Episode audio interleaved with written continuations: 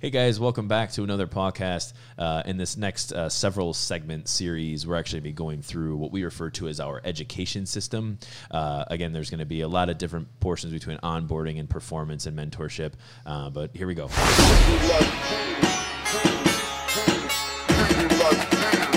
Welcome to the podcast.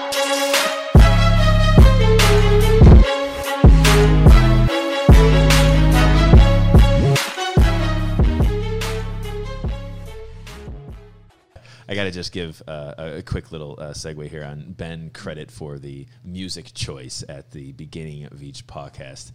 Uh, when I was down at uh, Michigan State this last time, multiple people have uh, Eric, uh, some of our other listeners, love it. It's perfectly fit. Uh, you know, uh, thank you. Yes, yes, yes. Yeah, I feel Also, you're welcome. yeah, right. It's like, and like because the last couple times, like, oh, I think we need to change the music. I'm like, it's on point, man. It's good. It's good. It's not really EDM. It's kind of you know, It's just, it's I know. almost as good as John Cena's intro music. It is, yeah. almost, Almost, yeah, That's yeah. the pinnacle. right. Yes. yes. So, all right. So here we go. Um, again, another kind of intro segue type uh, podcast. Yeah. Um, and I think you know not to do like an entire recap because I know we kind of did that at the groundbreaking Mm-hmm. um, uh, last week. Um, but you know, for us to kind of move around our industry overview, um, you know, what we really focused on for seven segments, I think, so seven or eight hours of content was essentially core values Right. um, you know, and, and I think with the materials we have online, um, you know, I think it, it should be relatively clear if we have people who go through it enough times to really grasp the concepts that are there between the paper and the podcast. But now, you know, if we look at our industry overview, um, again, you guys uh, are, should be aware that it's on um, pawhealth.net slash podcast. Uh, the industry overview one of the things that core values touched upon was both um, of our problems it touched upon culture and talent. And one of the big issues within the talent category was this loss of self-worth. So when we start to look at those issues within this loss of self-worth to between a deteriorating skill set um, most clinics and university settings uh, be set in hierarchy. Of course then the debt to income ratio that does really weigh on people to have debt load. Not all, but some. Um, that's where then we sort of moved over into saying this mentorship category, um, which again now we're kind of repurposing quote unquote mentorship into what we're now calling the education system, because our education system in of itself um, focuses upon you know how do we recruit people? How do we onboard them? How do we maintain their performance? Um, and more importantly how are we doing that at the level of an employee? And how are we doing that at the level of a student? Right. um, and, and all of those things then we kind of lumped into the education system you know specifically to say we have a lot of stuff to teach. Yes, and, and the the learning, there's never an end of the opportunity to learn either. So when you think about it, like when you when you graduate, some people would would. Oh, take sure. that as like the period at the end of the sentence, where it's like, Yes. no, that's just the comma or semicolon or whatever you want it to be. Yes, and yes. and for us, uh, the, the the deliberate effort that was put into the actual the men, the mentorship and then ultimately the performance system is all about just how do we continue to grow, Yeah. how do we continue to improve, how do we continue to the word that we use is advance, right? Yeah. Um, So that's that's it's how do we and then how do we get to that point also? Yeah. So we've got uh, multiple tiers that are within this system that are Yeah. very deliberate as a means to continue to actually enforce education, but then also continue it forward. Yeah, and I think having this as being now again between the education system and then of course our core values packet, those are the first two main sections of our employee reference text. Yeah, I think it's kind of funny that Yeah. uh, th- the 1.1 actually came about in the midst of all of our core value podcasts. Yes. And it actually moved ahead. Yes. Because I believe in one of our first ones is like section one is its all its own section Yes. because of how important it is. Well, this is also just as important Yeah, that we've yeah. learned over the last however many weeks. Yeah, yeah, and that and that should I mean for you know not necessarily long time listeners, but you know uh, for our employees, I mean that used to be what section one w- was. It was just section one, page one. It Mm-hmm. Right. was just the page so important. It had, you know had its own section where it was Yep. just like cult, it was just core values. But Mm-hmm. you're exactly right to have us procedurally run through the podcast and be like, you know what, we probably need to have better a better instituted system. Mm-hmm. Um, which again, we had these processes in place. I feel like they were just less clear. Yeah. Yep. we knew about them administratively on the leadership team. I wouldn't say that we have invented any new process in the last several months, but it was the clarity that we were providing both to support staff, um, but also to um, those individuals to whom we're attempting to recruit. Um, Yep. So, yep. it's all about clarity. clarity, yep. Because it, it, as as fun as it is to sell an idea that's in your head, it's a lot easier to sell an idea that you can put on a paper. on paper, Yes. right, yes, Yeah. So when you go to the career fair Yes. and it's like, hey, I want you to come mentor at our clinic. Well, what does it include? Let me tell you about yes, it. Yes. here's a yellow pad. Take some notes. yes, right. Yes. It doesn't quite work as well. So Yes, yeah, this is this has existed for a couple of years. Yeah, um, yeah. in in all the way from a very beginning state to now of a very consistent effort for both Yeah. uh, current students as well as uh, new staff. Yeah, and that was um, uh, there's two students that uh, um, uh, Christina and Lauren through uh, Michigan State with whom we've been um, you know en- engaged in, in, in mentorship in some capacity for a few years now, um, having gone back down to state here these last um, like a week and a half ago or whatever it was. Um, it was actually really funny to that end when they had first come up to our organization. We, I think, were in operation for what a year and a half because if they're 2020 grads, I've been 2016, 2017, somewhere Yep. in there. Um, Early. Early, early in sort of, and it's like, hey, I have all of these wild ideas, and we threw so much stuff at them for Oh, yeah. what now we identify as being a um, tier one mentee. Yeah. But to like have the amount of information we unloaded, it was actually really fun to then come back now, um, you know, as they're getting into the end of their education uh, in the university, not the end of their education as a profession or career, um, for them to then I then say, hey, look at these things I have now. They're like, wow, you've come a long way, you know. And I'm like, I don't sound so crazy now, Right, You know, right. And that, that's the other thing. When the ideas are in your head, it's crazy. When the ideas are on paper, it's process.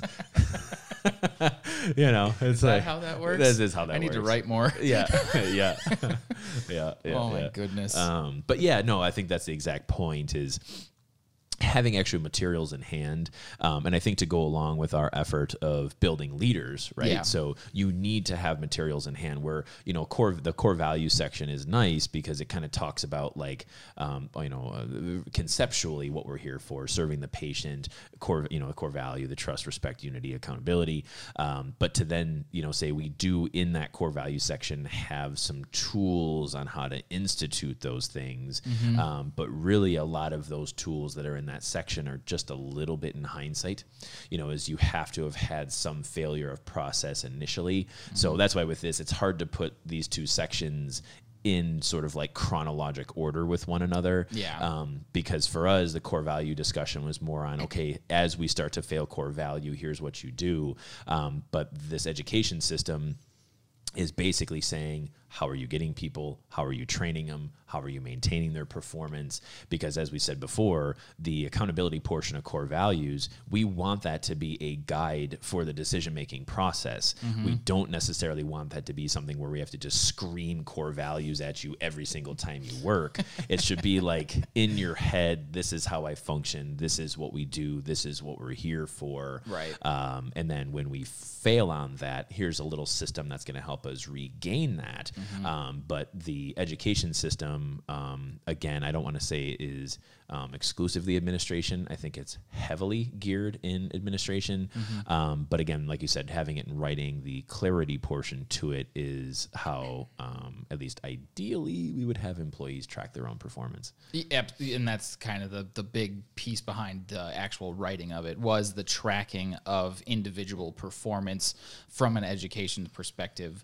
Um, but when you talk about like how this coincides with the culture and like it- it's not something that we're just going to beat into people's heads. yeah. The to me the the difference is you have the the cultural element because what it does is it is, it creates um, a way of thinking and a language um, that it just makes communication about this this culture piece very very tangible and easy for everyone to start to speak the same language. Yeah. Um, and then how that correlates in with this kind of goes in with the idea of like a tier zero Yeah. of, of, of onboarding because everyone that walks in the door is a potential employee. Yeah. We don't know their experience, whatever Yeah. it might be. We never assume anything really. Anyone is, yeah. So with that, when you like let's say you're in the middle of a consultation as as Dr. Riolo, right? Like your i the way that you communicate actually embodies the culture because it's about building trust, it's about respecting the individual, it's about creating a unified patient care team Right. and then being accountable to one another as well. So and all again, we're all there for the same reason. Right. So you don't you don't specifically use those words. You're not pointing at them at the wall and you're not like driving it home like you have to be accountable to your patient or whatever it Yeah. might be. It's just the way in which you speak. Yeah. And and from an onboarding's perspective, I, I've done multiple interviews where it's like, yeah, I wanted to work here because I was here as a caregiver, and I and like I saw what was happening and I understood the process. Like I didn't know exactly how it was working, but I really Yeah. appreciated what it was, and it was Sure, sure. communicated very very well. Interesting. So, from a, a tier zero's perspective, it's like, okay, so then you just treat every caregiver as if you're essentially onboarding them onto the team Yeah. because we kind of are. Yeah, that's why they have their name. Right. You know, caregivers aren't owners. They're not pet parents. It's not, you know, kind of these other coined terms which kind of mandate you function within one particular aspect of the bond spectrum. Mm-hmm. You're exactly right. Is that if we have this toppled hierarchy and everyone is treated as equals, we are onboarding these Mm-hmm. traditional owners or pet parents. Basically, we're onboarding them as being patient caregivers. Right. I mean, in terms of like actual performance management, that's pretty difficult to Yeah, do. sure. And that, you know, there's not necessarily a place for it. But yeah, it, it's all about, you know, we're now a part of a patient care team together. Yeah, This is what we can do for you and what you can expect from us, but also vice versa. Yeah, yeah, we're going to yeah. send you home with metoclopramide, Yeah. and this is how you administer Sure. it. So I'm going to educate you to the point where you can be a, a functional member of the patient care team. Yep. Yep. So that, that that's like that tier zero idea that I, I always just have in the back of my head. Again, it's a big part of the way that uh, The marketing background helps with the that. marketing background does help that a lot. Um, categorizes because individuals. it's and it's always you know for me it, it, there's there's definitely the recruitment side but there's also just the growth perspective where like I'm a big believer in like brand tribes you know the, the way that Apple survives Sure. uh, in, in that like if you can really get them to be a part of your team a part of your tribe they're never going to go anywhere else. so that's why to me creating a unified team from a marketing perspective is also extremely beneficial. Um, not because you're just you know, it, it- it's and it's and it's genuine too. I guess is another way to put it because Yeah. there might be some caregivers out in the world that are listening to this, like, well, you're just buying that, like this this this this, loyalty, idea. It's like, yeah, no, I'm earning it. Is a- Yeah. and, and if it ever does go away, like I want to know about it too. yeah. Yeah. But uh, aside from the actual caregiver acquisition, a big part of the education system is actually about recruitment and uh, Yeah. growing the team. Yeah. So from getting into what is tier one again is just that onboarding more specifically like post interview post decision has been made. So there's a little bit of a gap in there and we do have some very uh, uh, critical elements that go into hiring decisions and and and, and, actually that's pretty much it uh, because we get from the point of application to acceptance of offer. And there are some things the biggest uh, one that's in there that um, is outside of a resume is the use of our tricor assessment Yeah. which we, we'll dive into a little bit more because that's going to be its own own day next week. um, yeah. the Or easiest, the easiest way to preview that is psychometric data. There's a lot of uh, different forms of that out in the world, um, but this one is a little bit uh, softer and easier to use from a team-based perspective. But again, I that's where I came from. I could talk about that for probably the next eight hours and really bore everyone. So we're just gonna put a pin in that one for the moment. Yeah. Um, yeah. And I think that's, like you said, going from kind of this traditional tier zero, like everyone has the opportunity to be part of your team. Mm-hmm. But when it's actually coming into like the true employment side of things, it's, Right. you know, I don't know that necessarily that we use um, tricores as a means to filter people on whether or not they become an employee No. um, but it's more so as like making that transition from tier zero to tier one is utilizing the tricore assessment provides us context to the conversation either during the interview process or during the onboard. Mm-hmm. But more importantly because tricore focuses heavily on um, interactions and motivators and so on and so forth it also helps as we start to get into the unnecessary interpersonal conflict. Mm-hmm. So when there are cultural differences between individuals and that then leads to again the two biggest problems in our profession is unnecessary conflict and inefficient process mm-hmm. is that it, it does give that context. Again like you said we'll, we'll talk more about the a later time but again, that's I think one of the quote unquote flavors of our education system is Yep. our Tricor assessment um, allows indiv- it's, it's that individuality component. Right. We're not looking for a specific individual. Yes, We're not yeah. screening people Yeah, because of behavioral tendencies. Yes. We don't we actually don't want that. Yeah, right. Like Yeah, I look want the I look at the data and say, how is this person different from our team and how does that make us better? Yes. Right. Or Yes. how are they similar and how does that continue to Yeah. edify process? Like it's all it's tendencies and yeah, like you can Yeah. already kind of tell that this is gonna be a bigger conversation. Yes, yes, yeah. Which, yeah, which again, yeah, we, we Uh, definitely will elaborate upon The but- short form of it is there is no right or wrong person based on those individual data points. Correct. It's about how do they use them, how well are Yeah. they aware of them, and Yeah. we'll get into that. Yeah, well, yeah, because it's a, it is a big thing. We'll probably run through one of our tricores, Yeah. maybe mine or Katie's, or yeah, I guess even potentially, kind of like we had done in the beginning, is run Katie and I side by side. Yeah. you know, and just Yeah. talk about those. Main can just make fun of you the whole The whole time, yeah, that'd be fantastic. I can't wait. I Hundred can't percent wait. mocking. Yeah, I know. Uh, but yeah, I think you know. Again, we talked about you know sort of the the black and white and the flavor. Yes. Um, you know, I think we had kind of talked about the coloring book and the crayons. Yep. You know, is there's there's you know everyone kind of has in some capacity the same picture, but you kind of color things differently. Yep. Um, I think that's when we kind of get into this onboarding, performance, and mentorship system.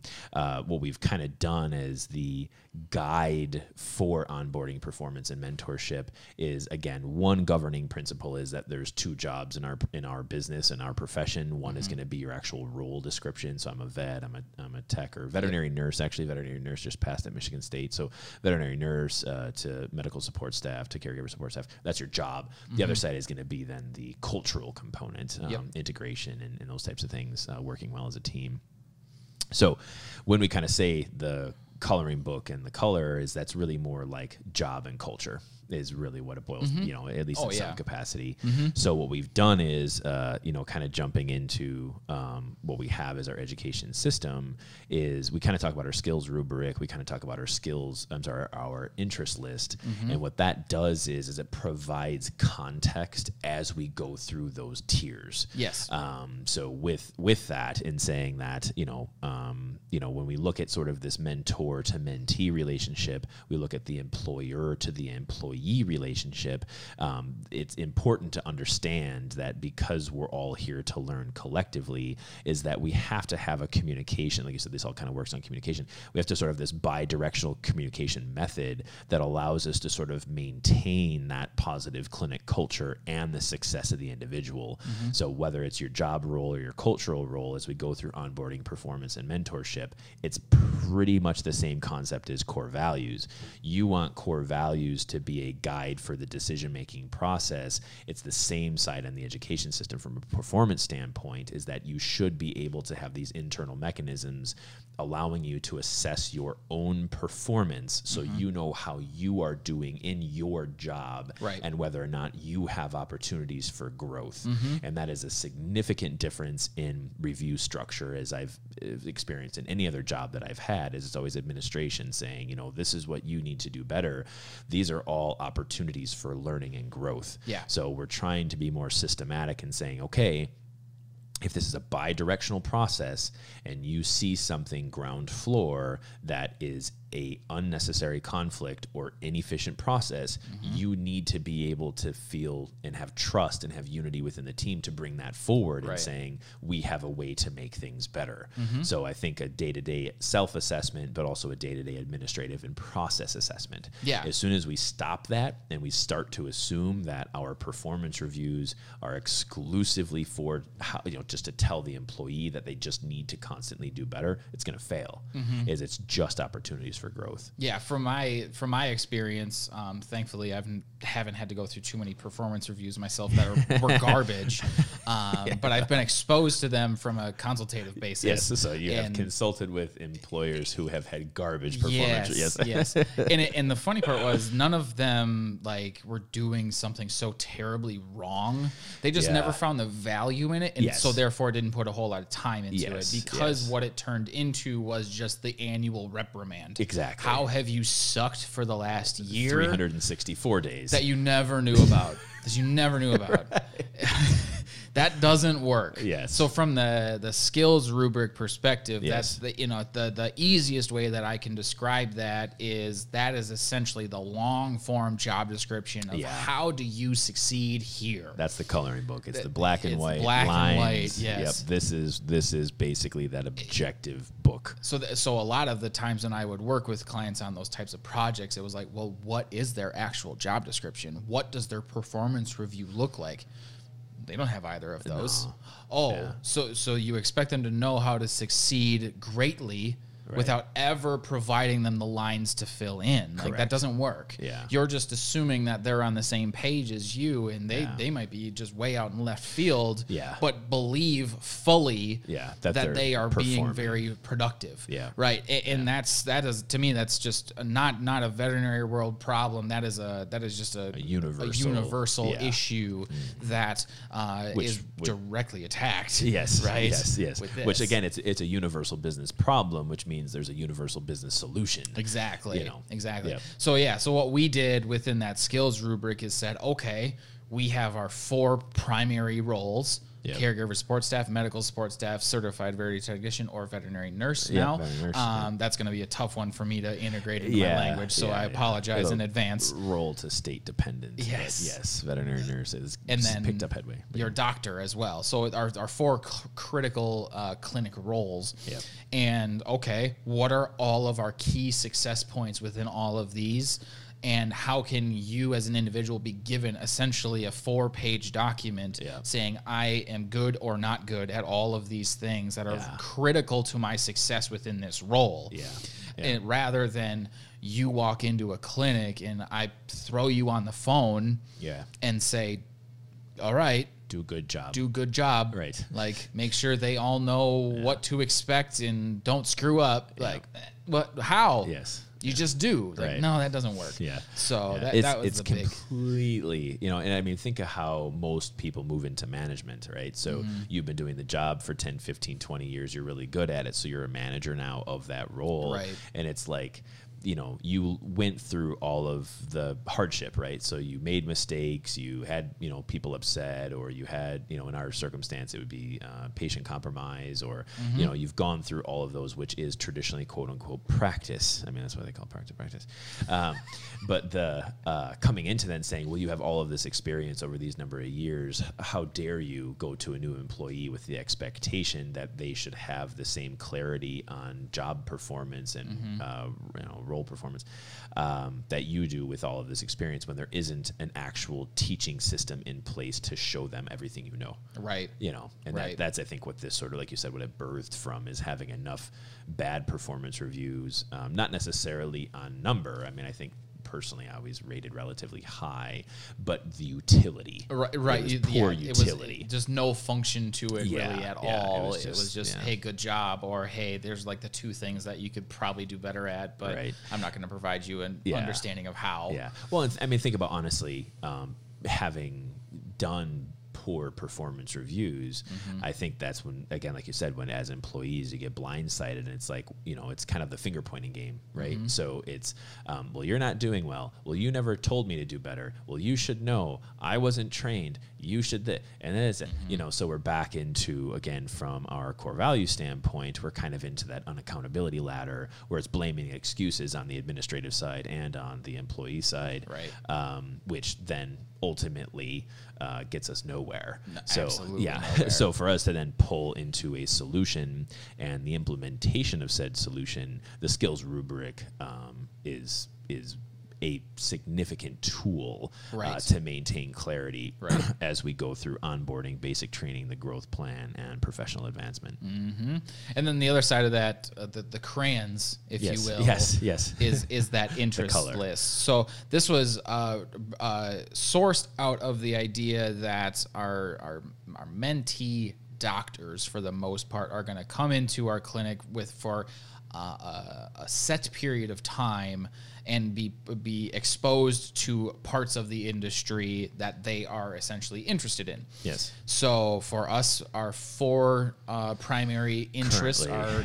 that, and Yeah. again, it's always subject to expand. Yes, yeah, just is starting easy. wellness, Wellness. urgent and emergency, surgical, or actually we have five because surgical was a different one. Yep. Um, Shelter engagement. shelter engagement, and then administrative. Administrative, yep. So it's already growing. I know, just right? As I'm talking, I know. Um, Yeah. So all of those uh, provided the color for the the the, skills d- rubric, the- yeah. Yes. Yeah. But most specifically within our doctors. However, there is also room for interests, maybe less so because the education system doesn't necessarily require it as much.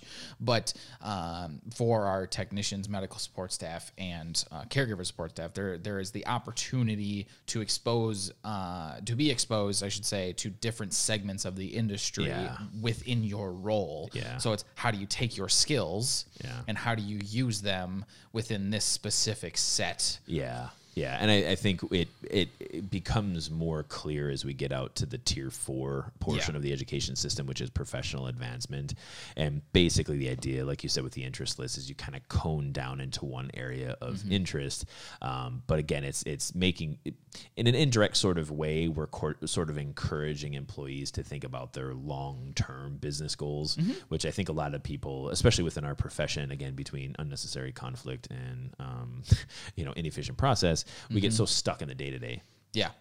So when you're kind of stuck in this spinning the wheels, that's where we kind of talk about professional advancement. Is when you're in that uh, tier three to tier four category, and again we'll talk about this here later, uh, potentially another podcast, we'll see. But um, is saying that um, you know, do you want to be the best at this one thing, or do you want to expand out? Do you want to you know enter the industry and so on and so forth? But, yeah.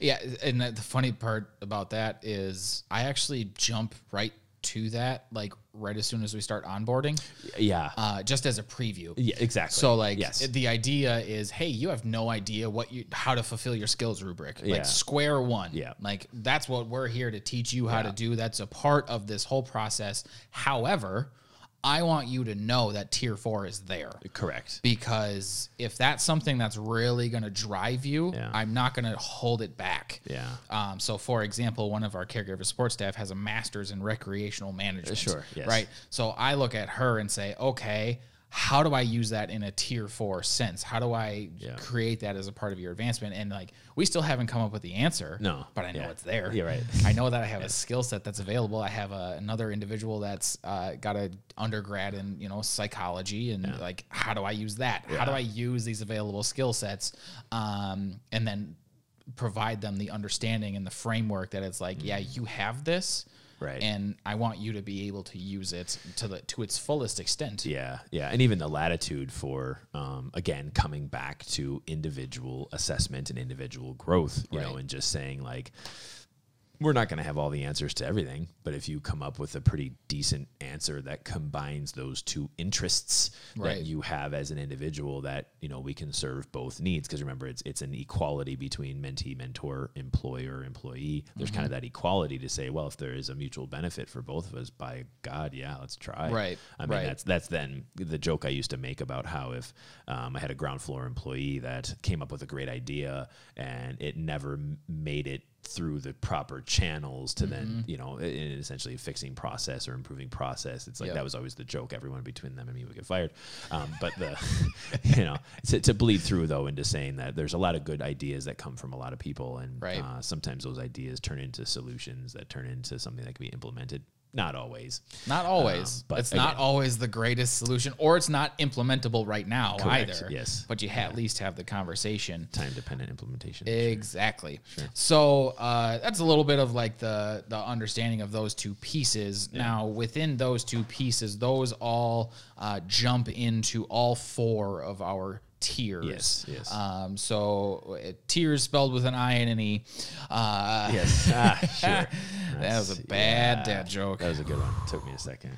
That was good. Um, Um, tier yeah. one. Yeah, and actually, not to completely Yeah, interrupt. go ahead. Mm-hmm. Um, but as we go through um, these individual tiers, well, like I said, the skills rubric and interest list sort of plays, um, you know, sort of sort of one of the chords of the mentorship and onboarding system, the education system. Mm-hmm. Um, is we also then run these side by side with employees and mentees. Yes. So the reason why we kind of picked these four tiers was that we wanted to have a standardized process um, that allowed us to keep the same framework, but applicable to the two main types of people who would be in our organization.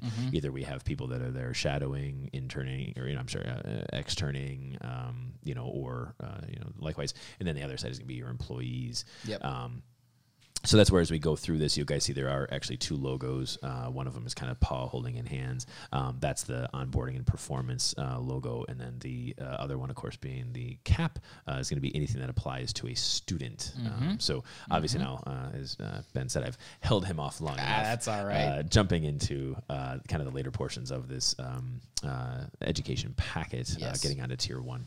So when I think about this, uh, starting with the employee side, uh, in actually tiers one, two, and three, uh, the way that I describe them to, especially to interviewees, is that actually these are jumping off points. They're scheduled. If this is not a fit for you, Yes. uh, it's as much of a, a of an assessment for us as a company Yeah. as it is for you as an individual, so that Yeah. we can just basically come to terms with the fact that we're either not on the same page or that we are, and Yeah. then we move forward. Whatever it's the fork in the road. Yeah. Um, Excuse me. So within tier one, that's going to be. Oh boy, I got a frog. Yeah, I got you. I, I, I can Uh, yeah, pick you go ahead. Yeah, yeah, you just a sip of water. nice, just coughs right into the mic. um, so yeah, when we look at tier one, um, you know, basically what we traditionally refer to as our onboarding. Um, during the onboarding process, uh, basically people work directly with our senior accountability officer, of course, in our organization, which is Annie, Mm-hmm. um, but may also kind of choose to pair the individual with a senior senior staff member. But Mm-hmm. as you said, this is kind of a timed process, and the time is a little bit different between employees and a little bit different between students. Um, but the breakdown from an onboarding standpoint is operational, cultural, and role. Right. So yeah, operational is basically how does this whole thing work? Yes, is the big the- ideas. Yeah, the, yeah, big ideas and uh, the uh, kind of logistics of uh, sort of like the the black and white part of the job, where it's okay. Here's the computer systems, practice management software, process between coming in, pa- you know, patients coming in and going. So it's again kind of these really uh, more process or procedural type operations. triage. Yeah, triage. Yes, which the idea of that pa- Yeah. patient separation, like Yeah. all of the big things that we've Yeah. put a lot of process to. Yeah, which is, uh, you know, and I think we'll probably talk about this more uh, in later podcasts as we get down to sort of our, um, you know, sort of process component of our Yeah. industry overview as far as, yeah, all of those individual operations that set is different. Mm-hmm. Um, but again, there's a whole hexagon on our industry overview that is just operations Yeah. Yeah. you know, just that one point. It's it's very intense. Um, but that being said, we have no expectation that in the onboarding period, um, employees or mentees are going to completely understand uh, operations. No. it's like this. This is uh, you know, uh, um, uh, I, I use this one a lot. So you graduate school or you come in, you have the Lego mat, right? So and then it's our job to build the Lego pieces on the Lego mat into the Lego city. Um, operational onboarding are like this is how many red blocks you have. this is this is how many long whites you know so it's like um, and just Yep. saying these are the pieces and we're gonna help you kind of put them together Yeah. um, but then of course coming into cultural onboarding Right.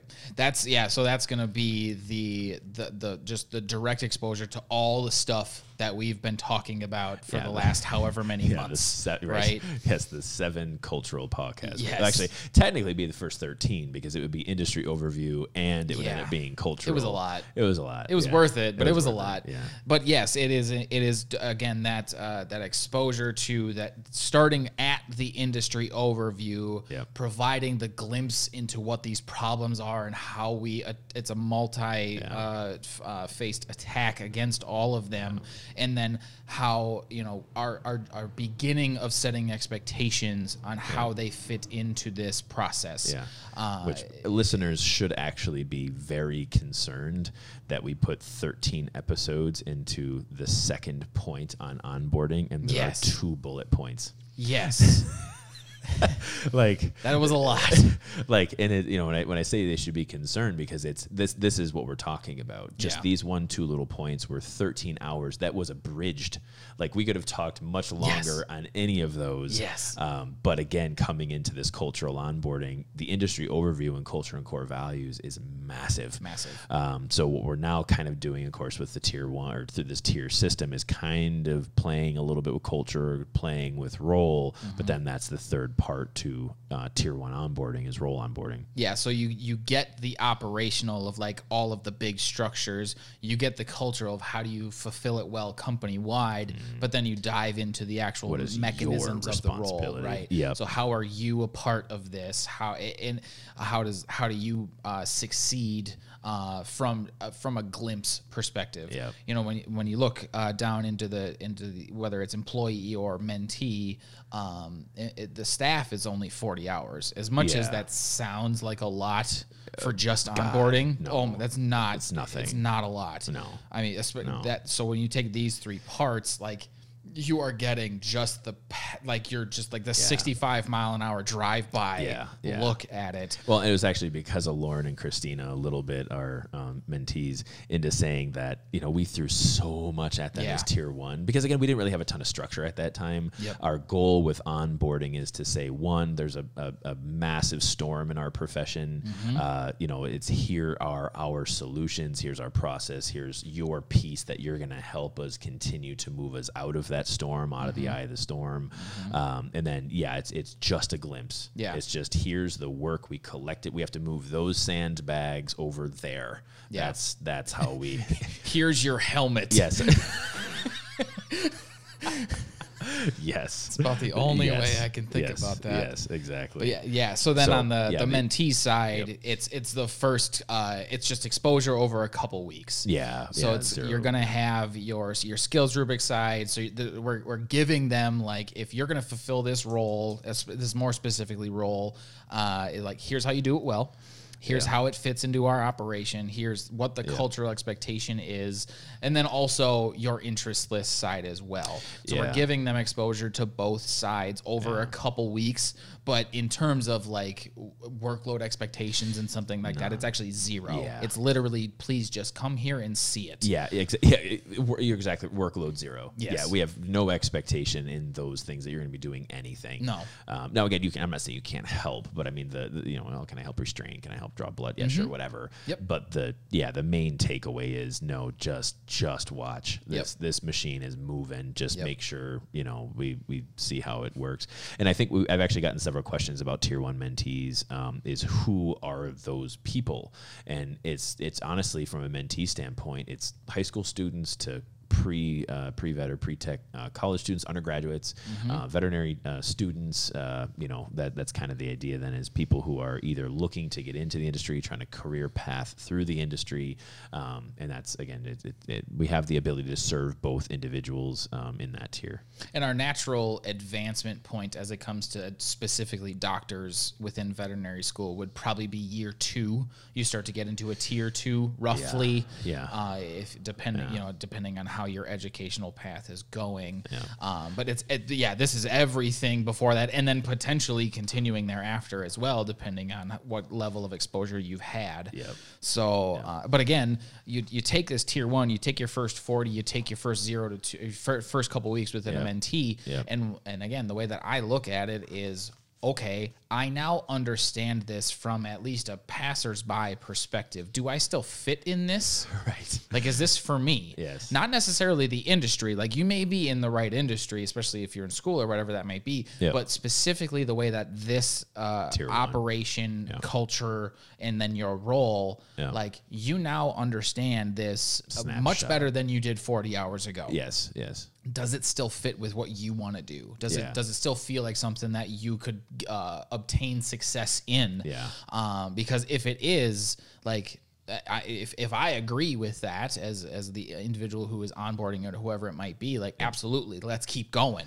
Right, Like I right. I'm, I'm I don't want to have to pull you, and I don't want you to feel like you have to push me Yeah, either. the we're equality. just we're just gonna keep going. Yeah. Uh, Yeah, that it- employer employee mentor mentee equality we have to we are yeah, at that at this turning point are Mm-hmm. we ready to continue to do this together Right, right. And and if the answer is no, I appreciate that answer Oh, just as much as if the answer is yes. absolutely That Yeah. that is almost even more valuable. Yeah. It's the it's the diagnostic that determines what's not wrong. yes Right. yes yes yes exactly And and the other thing too, like uh, as we we'll, we'll move past this here in a second, is that uh, from a from a my experience in the consultation world is it also provides us a very naive look into our process. Yeah So sometimes the person that has zero exposure into it will see the thing that's actually not working better than any of us do. Yeah. And Sometimes, uh, yeah. sometimes, and it, it, it, it at least provides us the opportunity for that to happen. Absolutely. And it also creates the dialogue more as very deliberately Yeah. uh, to if that were to ever happen. Yeah. So um, yeah, that that's kind of tier one. Yeah. Uh, it's basically just hey. Here's what it is. Boom, boom, boom, boom, boom. Yeah, yeah. And, and then, do you do you want to do you actually want to work here do you want to put this helmet on? yeah right exactly got a ton of sandbags to move are you ready Yes, you know? exactly. and that's you know i think even even with that um, you know if i have the opportunity to engage um, a colleague uh, you know whether it be through phone calls or whatever it happens to be like hey you know i've listened to the podcast i'm really kind of interested in what you guys are doing that is usually the beginning of Mm-hmm. the conversations is just you know can you and are you willing to push hard Yeah. You know because it, it like you i think you had said uh, you know several podcasts ago like you've never worked so hard in your entire life No. and it's like No. you, you just you don't you don't see that you know what i mean like and, and and that may be something where it becomes more evident in tiers two and three as you get more and more into the job of how hard you're actually working but it's just a test of the fact that Mm-hmm. again it comes back to it 13 hours on just two points in our tier one training Right. there's just a lot of stuff that needs to get done Mm-hmm. yeah, th- I actually started reading that uh, bullshit jobs book. oh yeah yeah, yeah. Um, and he the the big key the, the whole point of the job is like are we just filling hours to make it feel like we're actually worth our time because Yeah. like most 40 hour jobs can probably be done in 15 Yeah. and for me it's like i don't know how i could get everything done in 40 right it's like if i'm if i'm not pushing Yeah. b- above and beyond that like i'm going backwards Yeah. so, eh, Yeah. so this does provide that look into that and, and and again it also provides individuals on the other side that are being exposed to it like do i want that Yeah. because that's way different than a lot of other places are going to be and that's going to be difficult Yeah. it's going to be strenuous it's going to be yeah. uh, tough Yeah. but whew, Yeah. when you uh, dropped the bomb of purpose and well-being on me the other day uh, yeah, yeah, I snuck that one. yeah, that was just. ah, I'm still mad about it. Yeah, I know. And I then for, loved it. yeah, and I, I think uh, we had mentioned linking, or there's probably going to be an opportunity where we're going to have a video to share on the ground break because Yeah. I think they're putting together a promo video for that. Yep. Um, but yeah, that was part of the discussion that we had uh, at the ground break was that really we see the merging of two paths and it's Yes. shared purpose and shared well-being, Right. which of course then becomes PAW. Paw, yeah. purpose, Purpose and well-being. well-being, It's yes. the acronym we never knew existed, and then it's like, oh, it's the perfect one. Yeah, like- but from a purpose Yes. perspective, heavy on that. Yeah, and then and then yeah. the other side, especially from a cultural onboarding perspective, displaying how we maintain Yeah. well-being as well. Yeah, yeah, exactly. Yeah, because we want we want to get to that point where, um, you know, we have individuals who are pulling fulfillment Mm-hmm. from a profession that they thought they were going to be fulfilled. Yes. and I think that's the big rug that gets pulled out from most of our feet when we initially start out. I want to care for animals, and you get into the veterinary profession. It's just like. You know, rug pulled out. It's like, man, this isn't as fulfilling as I thought it was going to be. And now I have a considerable amount of debt load that is keeping me in an unfulfilling profession with no purpose. Right. You know, so Right. this is then the deliberate portion, you know, like you said, as far as just going through process to regain both purpose and well being. Exactly. So you so you get to the the, the first decision making point and you say, "Yep, I'm ready to go forward here." yep. Okay. Now we get into basic training. Yep. And we call that uh, basic training very, very specifically because there is Yes. zero expectation that somebody is going to be uh, proficient at Yeah. their at their role after 40 hours or whatever it might No. be or or really even have like a deep understanding from a mentee's level of what this actually is Yeah. they've got the passersby glance Yep. and now it's like okay now you have Yeah, they got the amount open of house version of Yes, Yeah. yes, exactly. now you have the opportunity over these the, the next time frame, which for uh, they're both kind of ninety days for the most part. yeah, yeah. Um, to to ask why. Yeah, the It's- next it- three months of just working, where the only expectation is that you're going to be learning process. Like Mm-hmm. like you said, it just provides that that level of expectation where you're not going to be a star player in those first ninety days. We would like you to be, obviously, Mm-hmm. um, but you know, just show up, show up with your shoes. you Right. know? It- we we what we see is um, we don't really like to hire people on that have low potential. yes.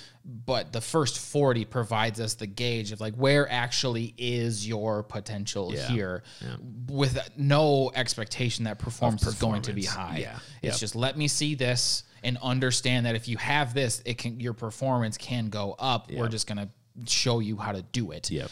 um, so yeah spe- specifically within staff that's going to be your first 90 days of having somebody essentially on call for you all the time when you're on the on shift to how do I do this well? You know why why does this process exist the way that it does? Just ask questions. Yeah. uh, to, to to learn the role very very very well and then also to have somebody that's actually just kind of there also to maybe spot some of the things that you might not be doing all that well. Yeah, and that we, that's why we kind of have those two things split up. We have universal training and we have role training, Yes. and it's really those two jobs in our organization. On one hand, the universal training is essentially like clinic process, clinic procedure, core values, Mm-hmm. um, you know that side, and then the other one is then your role in that particular process itself. Yep. Um, and then it's all just support.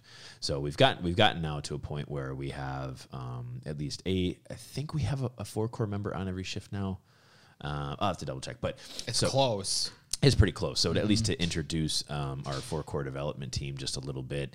Um, so of course we have four core values in our organization. Um, so we don't really like to say our senior staff, our veterans, our you know higher ups, because again that has Our no tenure. Yeah, our tenure, right? That has no place in our organization. Has no place in our profession. But what we do have is people who align very well with core values, who have accountability, who have proficiencies, who typically rank higher on their skill set. So these are again the people who just kind of know the know.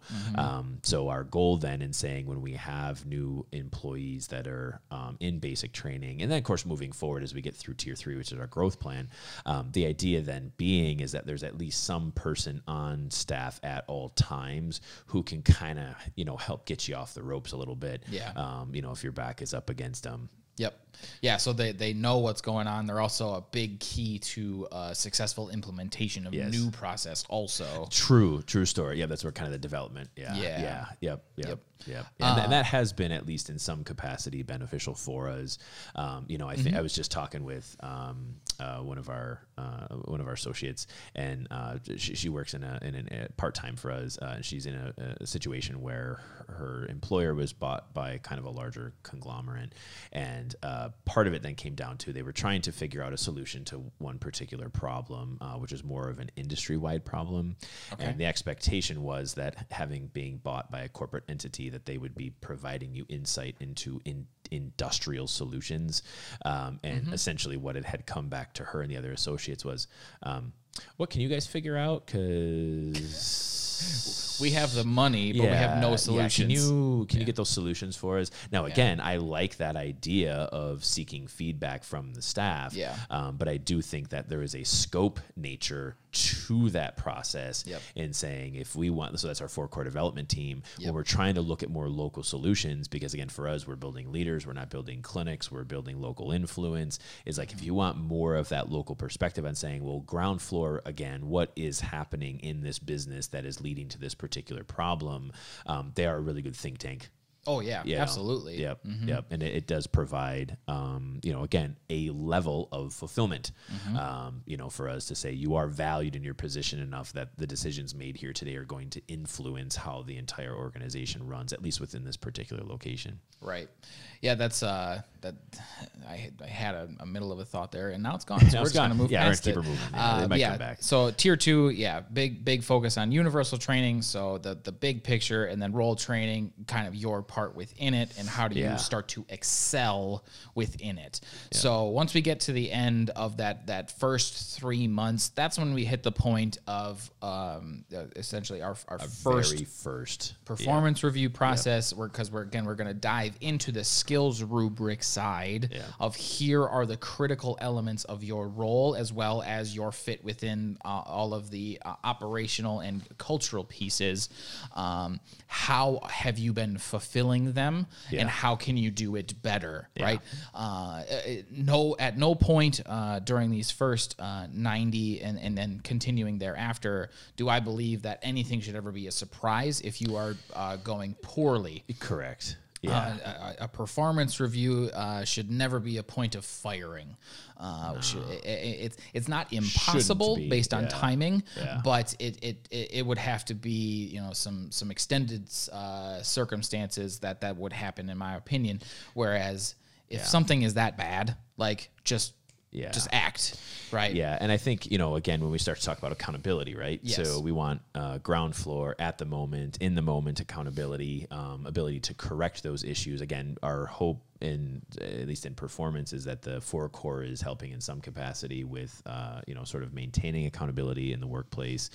Um, but for us to then say, you know, you get through those first 90 days and you have a performance review, it is definitely a stop point where it's like you're, you had your first 40 hours. Oh my God, this is amazing. You get through the first three months and you're like, oh my God, I'm incredibly overwhelmed and I don't think I can do this. Or it's, oh my God, I'm incredibly overwhelmed. I'm hooked. Yeah. You know, you know, where it's like, yeah, where whereas, yeah, exactly. Where it's like, I just want to keep doing this. And uh, that's again, sort of what we talk about is the, um, you know, curse of the problem solver, you Yes. know, is it's this, there's a you know, when if you have that knack where it's just I want to fix, I want to fix, I want to help, I want to fix, um, you know. But again, coming at to that point, we may then as the employer also say like, you know, we really did see again bet- between potential and performance when you initially onboarded, we saw an incredible amount of potential. Your potential is starting to wane. It, your potential is not transferring over into performance Yeah. your performance reviews should not be a time in which employees uh, are fired. I think those that we have offboarded in or following a performance review Yeah. is almost exclusively be set in whether or not they are accountable. Yeah, absolutely. You know, because it, it's a training tool. It's just it's a learning tool. It's an opportunity for growth. Right. And if it kicks back on you know Yeah. unaccountable behavior, it's just like, well, shit. How are we supposed to be able to train you? Right. Yeah, actually, we just had uh, Annie and I just had one of those difficult conversations a couple weeks ago. Three, yeah, two. Um, and it was that was really what it was. Is it was like I, I'm I'm providing you this set of uh, places where uh, expectations weren't met. yes. What is the reaction to that? Yeah. Um, because the the reaction is the opportunity for that individual to succeed. Yes. Uh, in that, like, uh, I guess what's the easiest way to put it? Basically, are you going to point back at me and say that it's my fault, Yeah. or are you going to be like, are you just going to be receptive to the idea that, like, yes, you were a part of this? Like, oh, I didn't know that was a problem. How do I do better? Like, how do you, how hard do you lean into the issue? Yeah. Um, and and, unfortunately, th- there was no lean uh, in Yeah. that specific conversation. But that's exactly what it is. Is like their performance review process provides that opportunity for you to see your ones and your twos, Yeah. or or whatever they might be, and say. I either agree with you or I disagree with you, which so we have our self assessment process as well. So there's the cross examination, and then Yeah. there's also the opportunity for those conversations of like, maybe I do agree with you. Like, hey, I suck at this. Like, Right. I, let's put it into a growth plan. Let's figure out how I can get better at this. Like, you lean into the problem. Yeah, yeah. Or if you were a, if you thought you were a full four or a five and you get a two, how do you respond to that? Yeah. How do you take that criticism uh, that that you know you've been provided coaching on, Yeah. and you feel like you're implementing well, but there's just a natural disagreement there. Yeah, yeah. And from uh, from our perspective, that's kind of what you're uh, what you were sta- stating there is like just just lean into it. Yeah, Like a- yeah. a- acknowledge the fact that if you're willing to receive the uh, the the growth that's being provided, Yeah. um, and it- there's no end to the potential success that you're going to have. Absolutely. Because if you have a glaring deficiency in one area, but you lean into it, it's either going to be here's the it, it's you just jump right to solutions. Yeah. Exactly. Yeah. That's yeah. all you do. I- So is the solution we uh, figure out how you get better at it, or is the solution we figure out how to get it off your plate? Yes. Like- oh, correct. Correct. But but you but you wanted it. Like Right. just show me the desire, show me the initiative, be accountable to the fact that you were not very good at it. If you lean back and say, "Well, you didn't actually tell me how to do that," or this person is the reason why I actually suck at that, or what or I'm not that, you know, just defensive whatever it might be. That's when it gets to be a hard conversation. Yeah. That's when it's like, do you actually fit culturally? Are you fulfilling all four of these? Do you realize that the way that you're behaving Right. is actually detracting directly away from them because you might have some very very bad habits that are very instilled in you and you don't actually hear what you're saying yeah. so then you- Yes. Yes. Yes. so again then you provide the context of what you just said you might not hear the fault in and you may have the best uh, of uh, Uh, intentions in saying it Correct. however the result specifically as it relates to what you just said is this is why it's a negative Correct. like I'm providing you a learning opportunity. And again, do you lean into it or do you just say, oh, I'm yeah. Go on your heels. Yeah. what do you want? Yeah, and that, that's again, you know, jumping right from tier two to tier three. That's again talking about that process and saying when we go through one of these performance reviews, again, jumping into tier three, it's twice a year. So Yes. you, you get one at the end of your 90 days, but then you jump right into what is our fall verbal review and our spring written review. So it's like if you come in damn close to fall, yeah, you might have two reviewers pretty close to one another. Um, But again, if you come in in the summer, you kind of have these split up. But it's exactly that. Is that you know, especially uh, with the individual to whom you're uh, referring this was someone over several years where um, it actually was a little bit of a conundrum uh, because we had a, a high potential, high performance employee who was actually very accountable in early portions of employment, Right. which then we saw a systematic decline in over time. Um, and I think what we probably failed, and I mean, I'll take the onus on this, is what we failed to identify early on is that we were putting in more work as the employer than this individual was putting in as the employee, meaning we failed one of our core mechanisms to say we have to be two equal halves to this pie. Yeah. But as we started to take on more and they were taking on less, not to say necessarily we were quote unquote getting away with it, but we had um, weekly to every other week meetings basically saying, okay, um, well, you're sort of failing at this one particular part. Let's just keep, you know, we'll take time out of our day administratively because we want to see you succeed so you are clearer on what your responsibilities are um, for which you had applied and you saw interest in initially. Um, and I think what we then start to see so when we kind of talk about um, the different jobs in our organization is we have of course you know the, the role the main job you're hired for but we have these add-on roles too so it's like okay i'm here as a veterinary nurse but i'm going to do inventory here's a veterinary nurse i'm going to do uh, you know accountability um, you know so the thing for us is this is just a plug and play of the lego block okay well i'm currently holding all the lego blocks can you, you want i'm gonna, okay who, who wants to hold this block for me Right. who wants this one Right. right someone's like, I'm going to take it. It's like, I'm going to put it on your sort of uh, Lego city over there. And time may go on where you're just like, well, I'm trying to build a whole pink city and your blue piece doesn't really match. Okay, give it back. Yeah. You know, so if it doesn't really work for you to have that role, and I think what ultimately ends up happening is if someone takes on a role and then they lose a role, they feel as if there's failure. Yeah. And for us, I don't think failure necessarily has a place. I honestly think it's the same thing like in the first 40 days, you know, mm-hmm. where it's like, hey, you saw something, you tried it out, you're kind of like, doesn't really fit for me. Okay, perfect. Let's move on to the next thing. Right. You know, we look at again, kind of making the, the joke that is our profession is that when you have your, we fail twice administratively when you have your highest performing technician or nurse and then it's like hey you're really good at your job you want to be the office manager now and it's like i have so many good things in the tech world and then i have nothing to do in the managerial world but you know it's an opportunity for what pay raise right because Yep. we know historically most nurses and you know they're paid very poorly in our profession with minimal benefits so of course i'm going to take on this additional responsibility but we fail twice Right. because we just took our best performing uh, employee, we put him into a position where now they are and have a high potential for failure.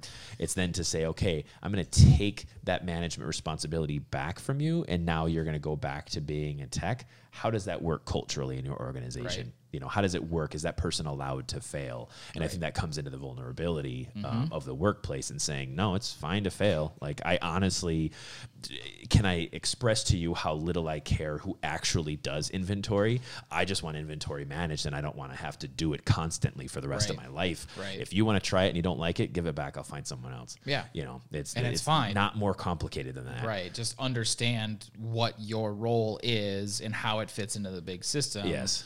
And just kind you kind of do go back to your your tier two level kind of at that point where it's like a it's like a reestablishment Yeah. of your role, re Yeah. like a retraining type Yeah. period where it's like, yeah, we did have a little bit of a mix in here. You Yeah. were you were you were adding blocks and it's kind of taking some away too. Yeah, yeah. Uh, but yeah, it's just a reestablishment of that. See, I, I would I would agree, um, and, and it was a, you know it's an opportunity to get better uh, moving forward here. Yeah. But again, that's what this uh, kind of does as well, as it provides us the framework to do that. Yeah. So uh, again, that this this tier two side, and we'll dive a little bit further into it here. Uh, really, the the the, the midterm look, getting onto the floor. Uh, seeing uh, seeing the the actual roles that you're potentially getting into from a more fundamental perspective, also getting uh, hooked into some of the lower skills or like uh, more fundamental skill sets, uh, getting a, a- that basic training going on those fronts as well. Uh, and then again, you get to the end of that. Does this fit? Right. Right. Yeah. Yep. That's another stop point. Yep. And, and uh, fortunately, by the time people make it through those first 90, they're like either really on or really off. Yeah. There's not a whole lot of in between there. Um, but that is, uh, it's a great function of that tier two. Yep.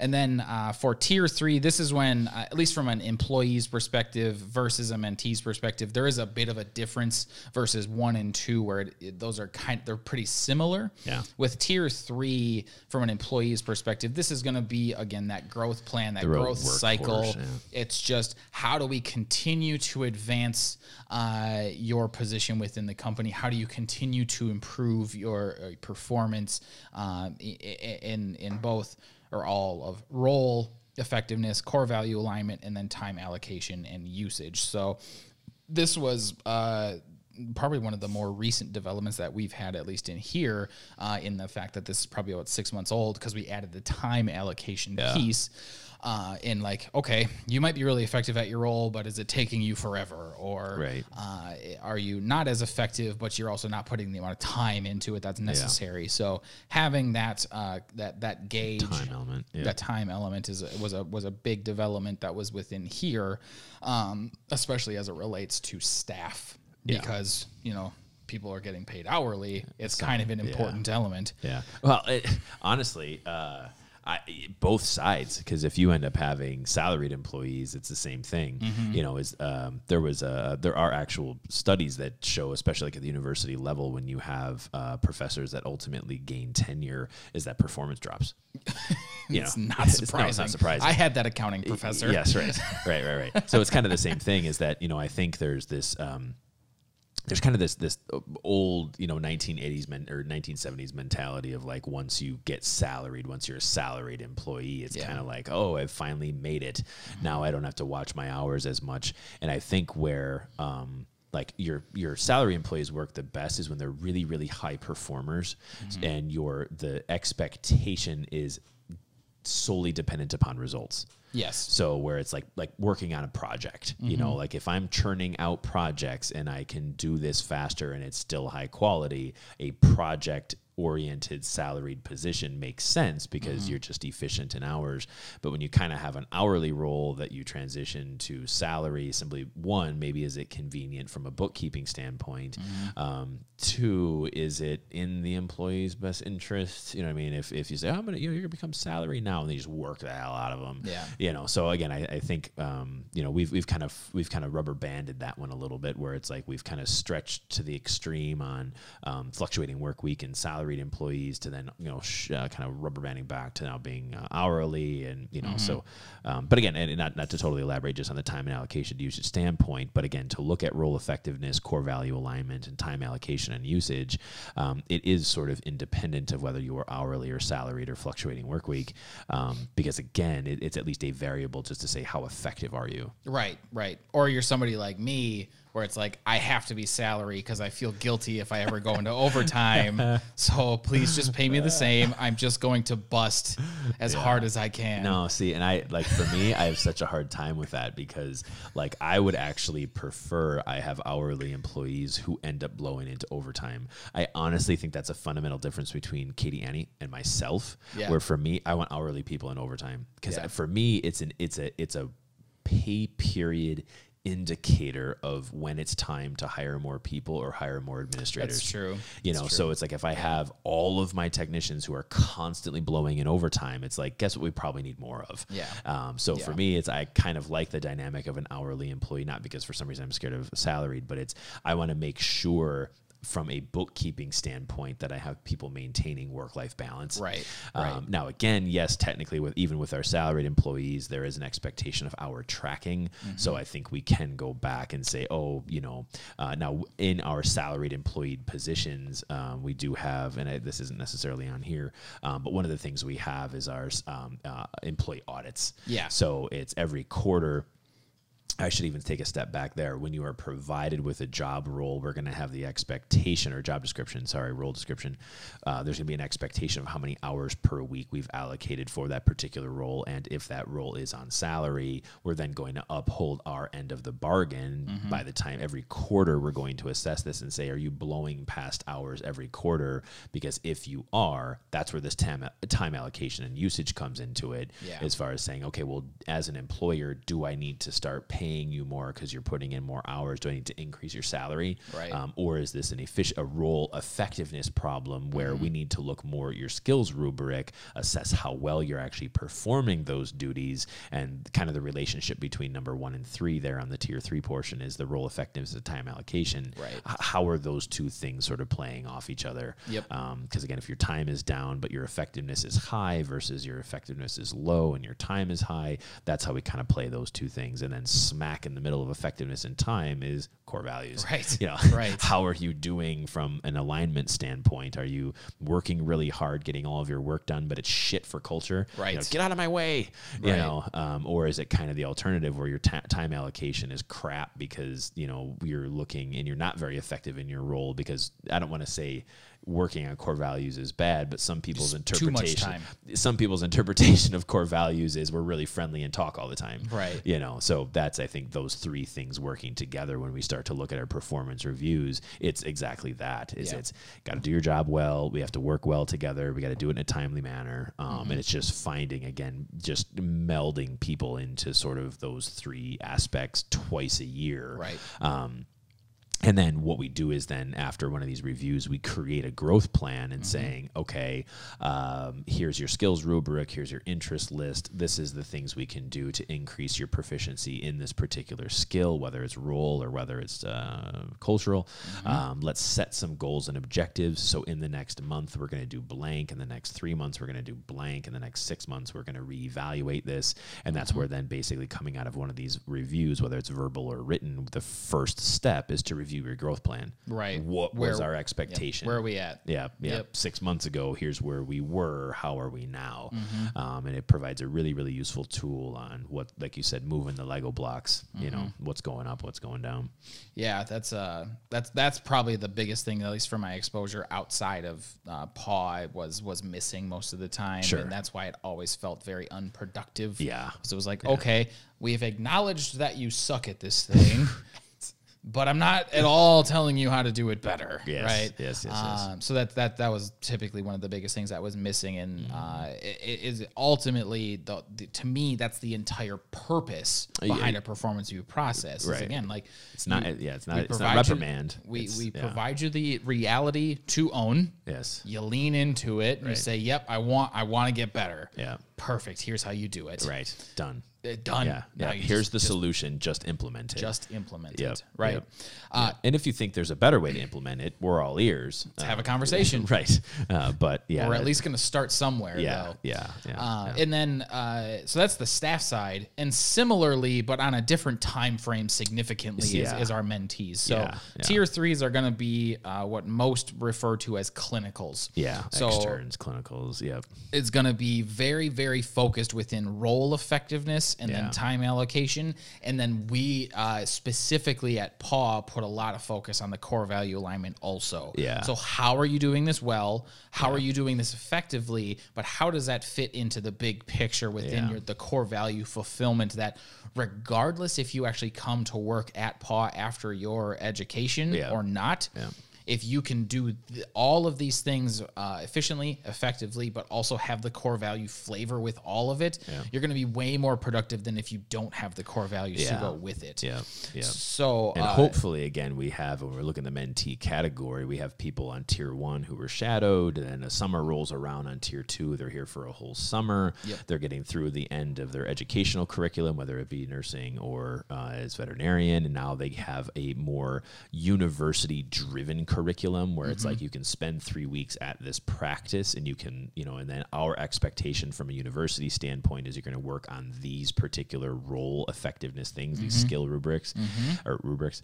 Um, that's then hopefully, like you said, as we get through the tier one, tier two, tier three, the core value alignment should be pretty clear. You know, because Yeah. we've had them several different times Yeah. uh, getting them through. But like you said, the time frame is much different because our growth plan for employees is like every six months, Mm-hmm. uh, whereas with uh, uh, the, your, your tier three mentees, it's usually like a three to four week process Right. dictated by the university. Yes, and it, our process runs side by side Yeah. with the university one as well. Correct. So they're going to be provided a specific set of items that, that they that they have to excel at. Yeah. That's what the time is for. Yeah. But also, they're going to get exposure to things that are outside of that. Yeah. So we're just going to give them our skills rubric two Yeah. and say, yes, this one, the one that you got from your university is extremely important and you need it. Yeah. But also, Yeah, maybe we saw a deficiency in this other thing that's not included there at all Sure, absolutely. from a Yep. basic skill set Yep. and and like hey maybe that's your next one i don't know but this is where we see it this is how you get better at Yep. it so not just providing like a, a very minimal scope uh, as per uh, the the actual university but really giving the wide and then specifically within the university itself Yep. um, and then moving beyond that one, because from the staff perspective, now we're just now we're just continuing to grow Moving. within our critical uh, role of the company, learning, um, yep. and our, our mentees are just accelerating towards graduation. Yep. Once we get to kind of like the period at the end of that sentence, then what? Right. So like I'm fulfilling my my clinic role extremely well. Yep. Like there's not a whole lot of growth that can be done there, or I've now graduated. Yeah. Now what? Well, Yeah. typically it's you just keep going Right. like for for clinic roles a lot of times uh, at least from uh, not necessarily with uh, within even just the veterinary world but in general it's like just keep doing it well please Yes. like i like i like you being a uh, A cog. a cog of the machine yes. uh, but for us it's like all right here's now your opportunity to advance Right. not everyone takes this opportunity Yeah. some people want to just be a part of it Yeah. uh, and and they gain fulfillment through It's- the yeah, exceptional fulfillment. Yep. exactly Yep. uh, but some people really want to just expand the scope Yeah, And- and we kind of gave the what did we talk about last? I don't know. I talk about analogies all the time, but part of it was moving the wagons west. yes You know, so Yeah. it's that was a while ago That was a while ago. Yeah, yes. yeah. So it's you know as we sort of move the wagons west, that's what tier ones, two, and three are. It's like, hey, you jumped on the wagon. Do you want to stay on it? Okay, you're on it. Here's how we handle it. Okay, Mm-hmm. this is how well you've done in the last six months of us moving this wagon, and then now it's going to be a matter of do you want to stay right here and build a town, or do you want to keep pushing the wagon west? Right. because we need people doing both. And I think that's where when you look at tier four, when we start to talk about professional advancement, there's two portions to that. There's individual advancement and there's industrial advancement. Individual advancement is stay there, build your town. Industrial advancement is move west. Yes. Um, you know, and that's again, it's to then say a lot of that is driven driven heavy on the interest list. Um, you know, when we start to talk about the uh, four core development team, those are individual advancement people where it's like, I want to stay here and really continue to just make this machine work so well right here. And I'm going to get a significant amount of fulfillment in that process because our purpose is virtuous, you know, to, to serve the patient. Um, that's then when we start to look at that individual advancement that's where your skill i'm sorry your uh, interest list becomes so valuable. Um, in saying okay well when you were hired tier zero coming into tier one and we started to say hey what do you want to do long term? This is what we're talking about as professional advancement. Um, you know and individual advancement is you can kind of focus on things to impact the lives locally of the entire care team and the community. You know you have a, a veterinarian who wants to really focus heavy on ultrasound skills because ultrasound skills are not present anywhere in the area. Perfect that's actually community management you know where now you have the ability to help diagnose more patients because that service doesn't exist in our area which is a little bit of a individual advancement a little bit of an industrial advancement but for the most part um, we start to identify these things for which you have interest and that's what you are excited about and that's where you get fulfillment from.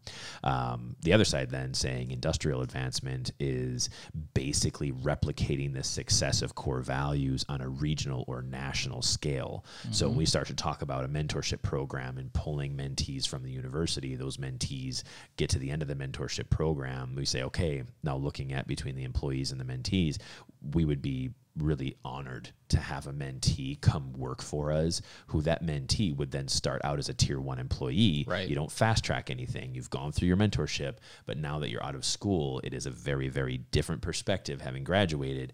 Come on in as a tier one mentee. We're going to move you through. Some of those things the cultural things will be very easy you know again, mm-hmm. coming through four tiers as a mentee the hopefully the cultural component is going to be really really easy.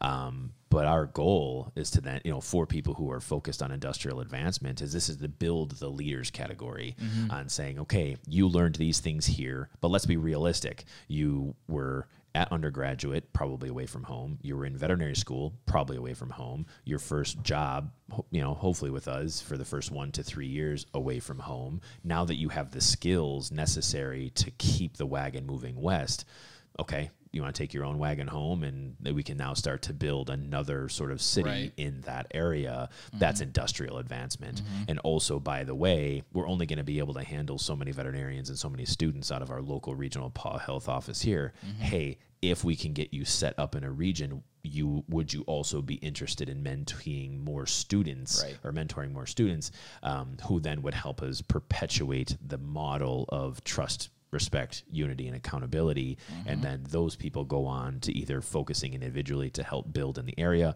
or they move to the next one they move to the next one they move to the next one. And then we continue to pull more students from university. We get them early through the mentee we get them early through employment and then that's essentially how we start to spread and advance our industry on this directive on this purpose and essentially gain fulfillment.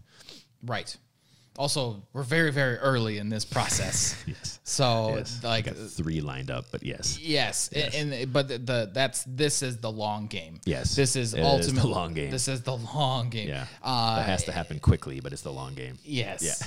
Uh, but the, the the that's the whole idea behind onboarding performance mentorship, the industry overview. Like this whole thing is Yeah. ultimately, and that was down like to that one point. Right, which is so crazy to me because we came up with this one point. a couple months ago. Yeah. Like we knew it was Yeah. there. Yeah, it was there. But that was the ultimate like clarity. definition Yeah. behind this whole thing. Yeah. Where uh, we like, oh, that's actually what we're striving towards. Yeah, ti uh, this uh, tier four, number two, it's Yeah. vision. Yeah. So we had always had the vision to be the force of change within the veterinary industry. That was always our vision, but our purpose was serving the patient. Yes. So at the end of the day, it was like, how do we kind of start to move our purpose into our vision? Mm-hmm. So if we're trying to serve the patient, but we're trying to be the force of change in the veterinary profession, it's like we need to train and teach more people. Yeah. So yeah, this entire uh, sort of education system is beset in number two on professional advancement. Is that um, we have to try to get this out as much as we can. We have to try to get it as far as we can, as fast as we can, and as effectively as possible. Um, because we said there's three roads in this profession. There's dying with tradition, transferring to corporate medicine for where you will uh, ultimately end up losing fulfillment and purpose in most circumstances. And then the third opportunity is then saying it's the paw way, you know, and saying, all right, well, we have this third road, and on this road we have merged both purpose, a shared purpose, and shared well-being. And on this road, what we're looking at is advancing individuals, and we're advancing the industry. And this is how we do it. We do it through our education system. We do it through onboarding, performance, and mentorship, and we do it on supporting those veterinarians who have come after us. Yes. Yes. all of that. and it's so weird that that sentence has now found its period. Yes. It because has. for so many years it was like I see it, I feel the like you could feel the vision, Yes.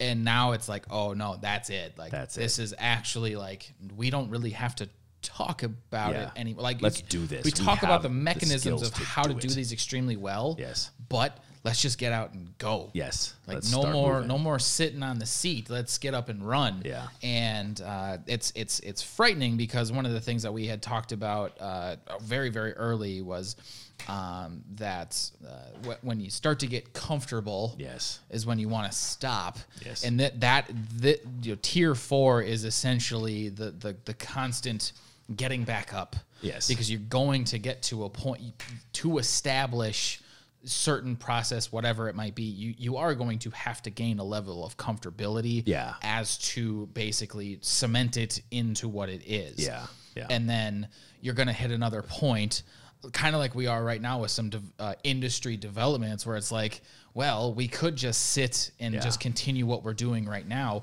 or we can push in into the uncomfortable and start to really put a dent Mm-hmm. Yeah. uh, in this industry advancement and and ultimately when it comes down to that decision like you and I and our uh, the, most of our team it's like yep we're going that way Just keep pushing. we're just gonna s- keep steering further and further out of this hurricane Yeah. because man, there's the big mess behind it. I know. and I There is. and I know that we can fix it. Yep. We're gonna start to rebuild, and if you sit in the middle of it, there's no chance. Yeah, it's it's the it's the curse of the problem solver. We- Yeah. we, just like I just feel like leadership wise, we just can't stop. No. and it's and part of it is it's completely beset in just trying to help people. Um, when I was down at Michigan State this last time, um, one of the uh, uh, women who's in charge of the mentorship program, which um, we've actually helped establish, and we're continuing to try to work with them to help give utility and purpose to the mentorship program. Uh, she didn't get it she was just like but why are you doing this? Like why why are you coming here to help us? Why are mm-hmm. what are you getting from this? And it mm-hmm. all comes back to purpose and fulfillment. Yeah. like our again shared purpose is to serve the patient but for us we want to exclusively gain fulfillment from industrial advancement. We do that on the microtransactions. Yes. we do that on fixing the interpersonnel issues on helping employees maintain anonymity. We you know sort of help uh, sort of in streamline processes internally so we're not inefficient unnecessarily. We get rid of unnecessary conflict. We take opportunities of conflict for opportunities of growth and learning not as opportunities for reprimand and we've built an entire organization around our shared purpose to serve the patient and maintain well-being in the process. Um, and that's you know to to give that answer on saying why are you guys doing this education system? Why are you having mentorship? is it's just that. We just need to have a community built on this shared fulfillment where all we are is here to help each other um, and really start to pull in this community. We not necessarily that we're all going to financially benefit from one another but enough that we are in this together to say that if we really want to start to push back um, corporation if we really want to start to push back what's happening in the human industry and prevent it from happening in the veterinary industry, we have to take these processes. We have to take what Paw Health has put together as our education system, what we've put together as our core values. I mean, we haven't even begun to talk about processing and public relations yet, but just in these two pieces between our education system and our core values, we can fix the profession. There, there's mm-hmm. no doubt in my mind that this is scalable on every level that we can fix the mm-hmm. profession. I completely agree because the f- and the reason that I say that is because I think it's scalable outside of the profession too. Absolutely. If you were to pick this up and just put it into a different industry and you just alter your wording the- spe- specifically within the core within your purpose, yes, right? yeah, yep. Serve whatever it might be, Yes. but but that's really you just you just change the noun. Yeah. what, what are you serving? Yes. Uh, I'm a big believer in servant leadership, and that's ultimately what that is. Yes. Uh, but you can pick almost all of this up and just kind of tweak some wording around. You build some different skills rubrics, just Yep. helping people learn how to succeed in different Yeah. roles, whatever it might be. But like all of this stuff is completely transferable Yeah. to different industry, Yep. which to me is a great litmus test of like, Yes. is it at, are are we just looking at this with rose-colored glasses, Yeah, or is it very effective? And uh, again, you know, we'll toot our own horn a little bit, Yes. but I do believe that anybody could pick this up and say, yeah, I'm just going to do this specifically, Yes. wherever I'm at, Yes. and I'm going to get better because of it. Yes. Yes. Um, yeah. it- it- because uh, and, and and kind of circling back around to the veterinary side and what you were talking about is integrate integration of both of these things combats almost all of our center problems, yes. whether they're the big part or the subset within Yes. that problem Yes. between culture and education almost all of them except antiquated business practices is probably like the one where it's like Yeah. then we start to dive into process but still like culture is an antiquated business practice i could make that argument Oh, absolutely. but all I of will make that thi- argument.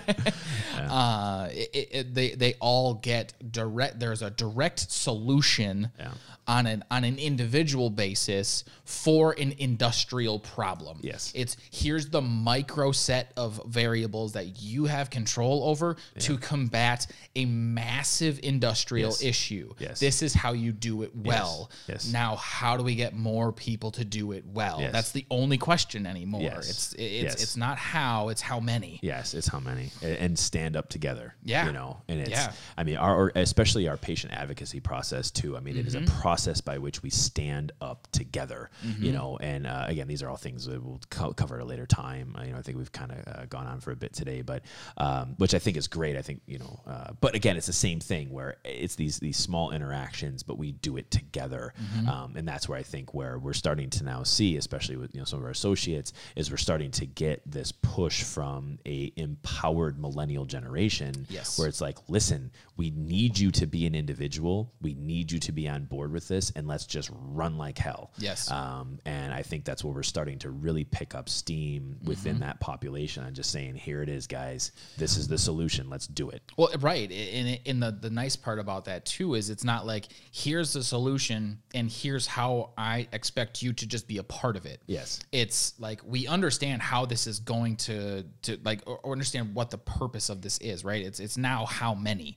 But you as an individual, I'm not going to tell you who to be. Yes. It's going to be how can you as who you are empower this? Yes. Like here's your purpose. I'm going to have mechanisms under you to continue to feed your well-being Yes. and I just want you to be you. I want Yes. you to be fulfilled within this purpose. Yep. Not I need you to be something that you're not. Yes. Cuz that does not work. No. Um, no. The numbers show it doesn't work. not at all. Yeah. In, uh, like- so um, I, I think that's kind of a great wrapping up point for Yes. this week. Yes. We'll get into some of the more like the the intricacies of, of these four pieces, but ultimately the idea behind all of them is now out.